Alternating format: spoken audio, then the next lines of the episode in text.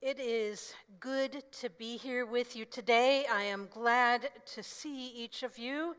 Um, and for those of you that I can't see, I hope you know that I am thrilled that you have chosen to join us today as well. Um, as Pastor Wade mentioned, my name is Kim Weiskup, and I am one of the pastors along with Pastor Wade here. Um, and it is such a joy and honor to be here and to have the chance to share scripture and some thoughts with you today. And so I invite you now to turn your attention to the Gospel of Luke and the story of 10 men. 10 men who were separated from the rest of their communities, and 10 men who were in need of healing. I'm reading from chapter 17, verses 11 through 19. Hear now these words. On the way to Jerusalem, Jesus was going through the region between Samaria and Galilee. As he entered a village, ten men with a skin disease approached him. Keeping their distance, they called out, saying, Jesus, Master, have mercy on us. And when he saw them, he said to them, Go and show yourselves to the priests. And as they went, they were made clean. Then one of them, when he saw that he was healed, turned back, praising God with a loud voice. He prostrated himself at Jesus' feet and thanked him. And he was a Samaritan. Then Jesus asked, were not ten made clean? So where are the other nine? Did none of them return to give glory to God except this foreigner? And he said to him, Get up and go on your way. Your faith has made you well. This is the word of God for the people of God. Thanks be to God. Well, last week, my husband Tim traveled to Florida to help our older daughter weather her first hurricane in Florida. Um, and so he, while he was down there, my daughter Alyssa and I were at home together, just the two of us. And so I tried to make this time extra special for her. I called this our Girls' Week. We did all kinds of things that she likes to do. We played games, we went to a play, we watched some of the, the shows and movies that she likes, we made brownies, and we generally just hung out together and just had fun being together. There was nothing extraordinary about the week, but it was special nonetheless. And at one point during the week, we were sitting at the dining room table, and she just stopped. She paused there in the middle of whatever it was we were doing at the time. And she turned to me and she said, Thank you, Mommy. I love you. It was out of the blue, it was unprompted, it was unexpected. But something in that moment, it had touched her so deeply that she was moved to say something. She wanted to celebrate that moment. And as she said those words, Thank you, Mommy. I love you. I could see how important my presence was to her. I could see the love that we share I didn't do any of those things that week because I needed or wanted her gratitude. I did them all because I love her. But to hear her say, Thank you, Mommy, and know that that was coming from this deep place in her heart, it strengthened the bond between the two of us. And I've got to tell you that this mom's heart was bursting open in those moments. And all I could say in response to her was, I love you too, sweetheart. I love you so much.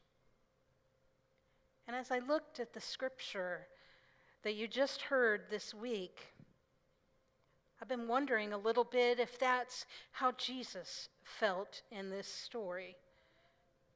And if that's how Jesus feels every time we offer our authentic thanks and praise to Him. Praise from the heart. In this scripture, we hear how Jesus is traveling on his way to Jerusalem through an area between Samaria and Galilee.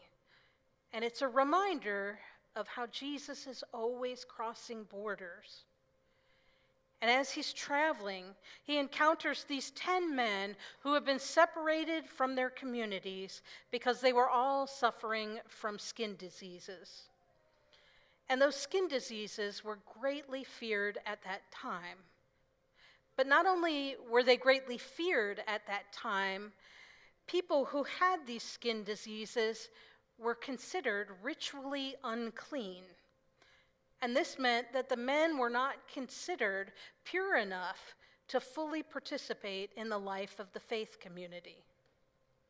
And because of that, they often lived in full isolation, away from their homes, away from their communities, and away from even feeling the touch of a loving family member.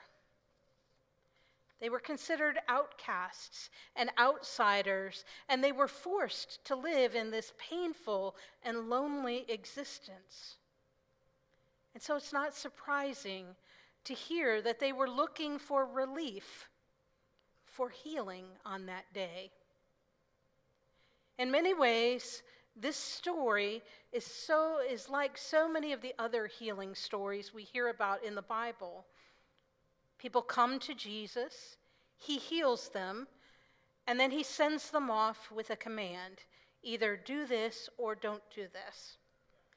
And in this story, that's what we have. The men see Jesus, they see him from a distance, and they call out to him and say, Jesus, Master, have mercy on us. And Jesus does. He tells them, Go and show yourselves to the priests. And to us, this may seem like a really odd command, but at that time, the priests would have been the ones to certify that the skin disease was gone and that these men were clean enough and pure enough that they could resume their normal relationships and life. And so, what Jesus does is he sends them back to the priests and in doing so, he sends them back to their lives and to their communities. And what scripture tells us is that as they journeyed back, they were cleansed. All ten were healed. But what's different about this story and what sets this story apart from some of the other stories is the fact that it offers us some important lessons about what a deep faith, what a life of deep faith looks like. Jesus offers this twist at the end of the story. He heals them and then sends them on their way, but one turns back. And it's important not to miss the fact that the one who turns back is even more of an outsider than the rest. He's a foreigner from Samaria. And you may remember from the story of the Good Samaritan that Samaritans were generally despised at that time by people of the Jewish faith, and they were considered inferior. And so, this twist that the story offers the fact that it was a Samaritan is such a wonderful reminder that often the people we exclude, often the people that we ignore, are the very ones who can teach us the most about faith and about love. This Samaritan, this man who was doubly marginalized, sees that he was healed and he recognizes what a miracle this is. He turns back out of the blue, unprompted, and unexpected. he turns back to say thank you and to praise Jesus. And he lays himself at Jesus' feet in gratitude. And Jesus responds by asking, Weren't ten cleansed? Where are the other nine? No one returned to praise God except this foreigner. Ten are cleansed, but only one returns to say thank you and to truly acknowledge the incredible gift that he had received. Now, often when I look at any story in Scripture, the very first question I ask myself is who do you identify with in this story? And I'm going to ask you to do the same thing today. As you think about this story and you think about your life, are you one of the nine? Or are you the one who turns back? I suspect that many of us, and I include myself in this statement, have moments of being both. I want, I want desperately to be the one. I want to be the one who lives with a constant attitude of gratitude, the one praising God for the many ways that God has worked in my life and for the amazing love and grace that is poured out. But I'm going to confess that more times than I'd like to admit, I am one of the nine. I receive God's gifts, but I don't always offer the praise and thanksgiving that I could. Now, it's easy to think the worst of these men and to beat ourselves up for identifying with the nine. We don't know the tone of Jesus' questions, so we often interpret it as Jesus saying, Look at those ungrateful men. Can you believe they are so thoughtless? And that can raise all kinds of feelings of guilt and judgment in us. But I don't think that's what Jesus would want us to take away from this story. I say that because the truth is that the nine were trying to do what was good and right. They were trying to do what so many of us try to do to live faithful lives. These nine, you might call them faithful. They recognized Jesus as master, as the one who could change their lives and they called out to him for help. They called out to him by name, Jesus. That's something you don't see in many of the healing stories. And they used the term master. And if you look through scripture, you won't find that term being used very often by anyone but the disciples. These nine, they believed in Jesus they had faith in him. They believed in him so much and had so much faith in him that they left to return to the priests before they were even healed. And I want to say that again. They left before they were healed. They left trusting in Christ's power. That's what you call faithful living. And I want you to think about what these nine men did.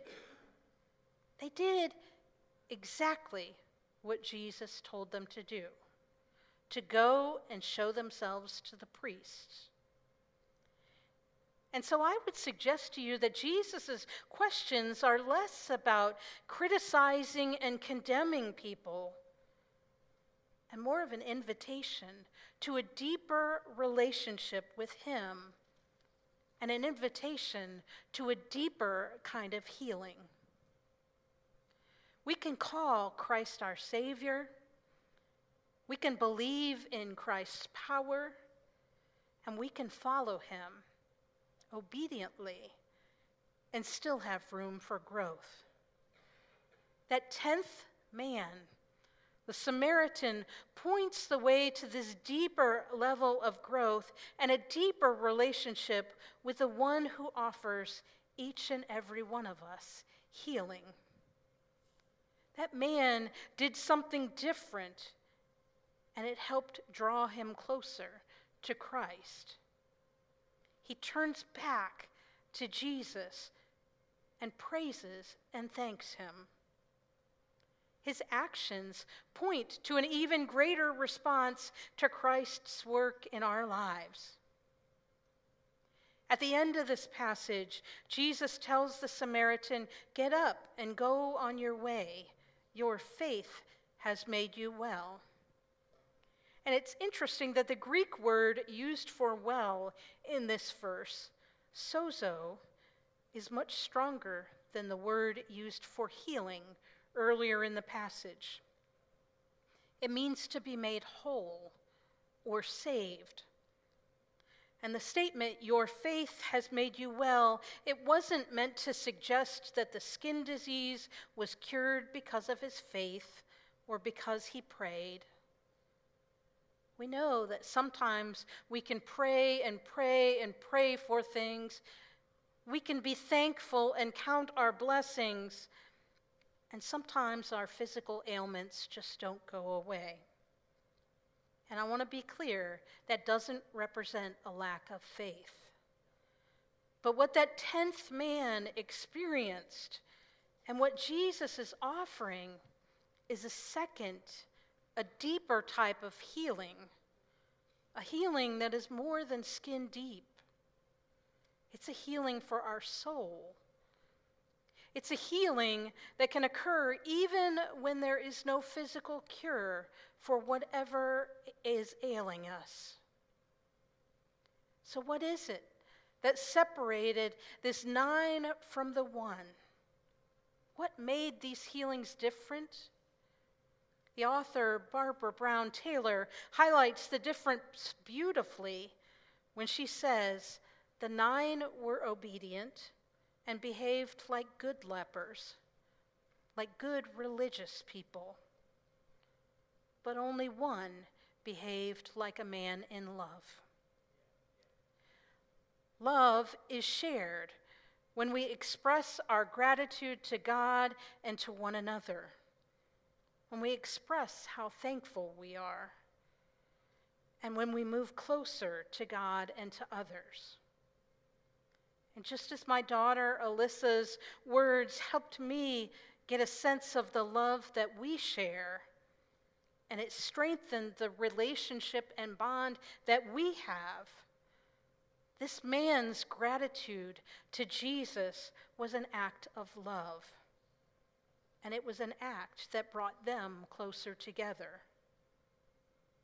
We're called to love the Lord with all of our hearts and what this passage reminds us and highlights is that gratitude, praise, and thanksgiving are a part of that.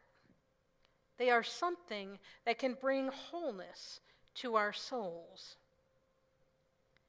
But I want to be careful here. Often, the lesson that people take away from this passage is that they just need to say thank you more.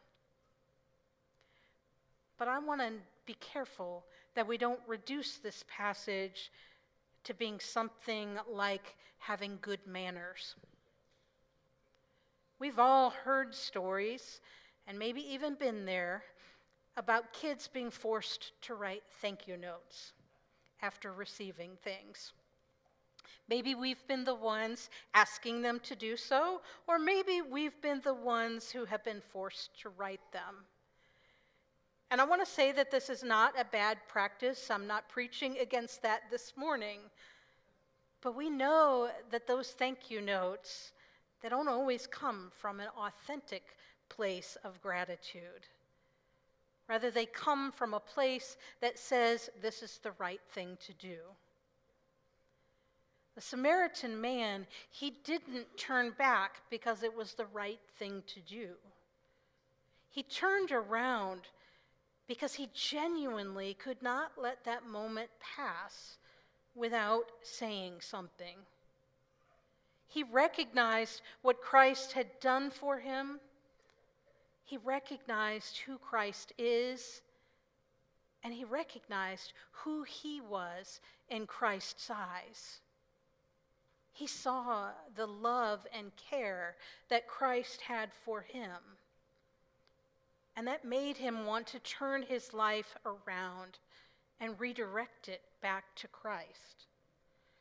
He wanted to celebrate and praise him with all he had in these moments. He was a man who didn't want to just follow Jesus' commands. He wanted Christ to know how much he cared, how much Christ meant to him, and how much he loved him. I love what scholar David Lose said about gratitude. He said, Gratitude, it's not a command, it's an invitation, one that God never tires of making. This scripture and this man invite us to a deeper spiritual place, a place where we can find healing and peace and wholeness even in the midst of all that makes life hard. When we, like this man, can become more attuned and attentive to what God is doing within us and around us, chances are good that that praise and thanksgiving starts flowing naturally and genuinely from our hearts. And as Pastor Wade and I noted earlier in the service, we think we saw this this morning when Jenna was singing. You could see the love pouring out of your heart. When I was doing counseling during my seminary experience, there was an exercise I would have people do when they're struggling with depression and anxiety confusion, and relationship troubles. I asked them to make a list of five things for which they were grateful. And it sounds so simple, and it sounds kind of corny, but I can't tell you what a significant effect it had on people's relationships and the attitudes that they had. I wasn't asking them to ignore what was going on in their lives. I wasn't asking them to pretend that everything was okay when it wasn't. But there was something about looking for the gifts and the blessings in life that lifted their spirits and changed their outlook, which opened to door, opened the door to deep healing. And so I want to invite you to consider keeping a gratitude journal like this. Maybe try it for a week, try it for a month, and see what happens. It doesn't have to be fancy or long. Just take the time to recognize the gifts in your life and just see what happens. See where that takes you. I suspect that the more we become aware of the blessings in our lives, the more we become aware of where God is at work, the greater the chance that we're going to turn back. And that praise and thanksgiving will just start flowing. My friends, each day and each moment is a gift from God. May we make the most of each day. And may we live as grateful people, not just as obedient and faithful people, but as people filled with such love of Christ that we can't let the moment pass without sharing how much we love Him and sharing that love with others. Amen. Pastor Wade, would you pray for us? It would be a delight. Let's pray together.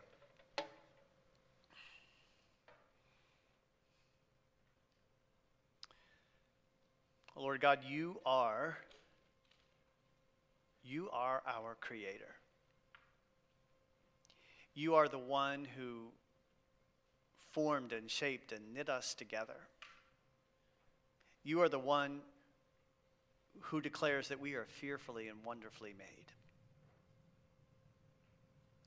You created us so that you may have a relationship and express love within this creation the earth and all that is on it.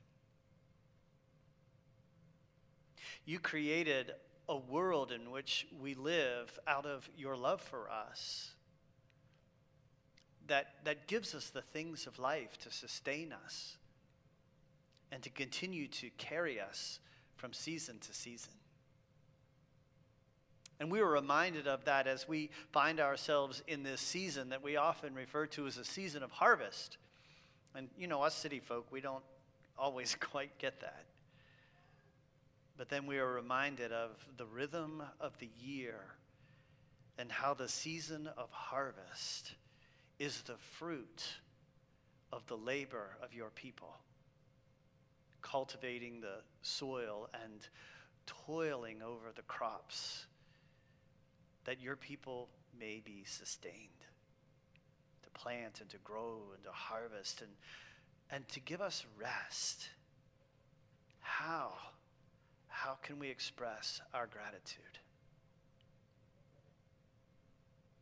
And on this Sunday, where we are reminded from a text of an encounter between Jesus and 10 men of the depth of gratitude, and that we are reminded that in that one, it was more than words of gratitude, but it was an expression of being in love with you.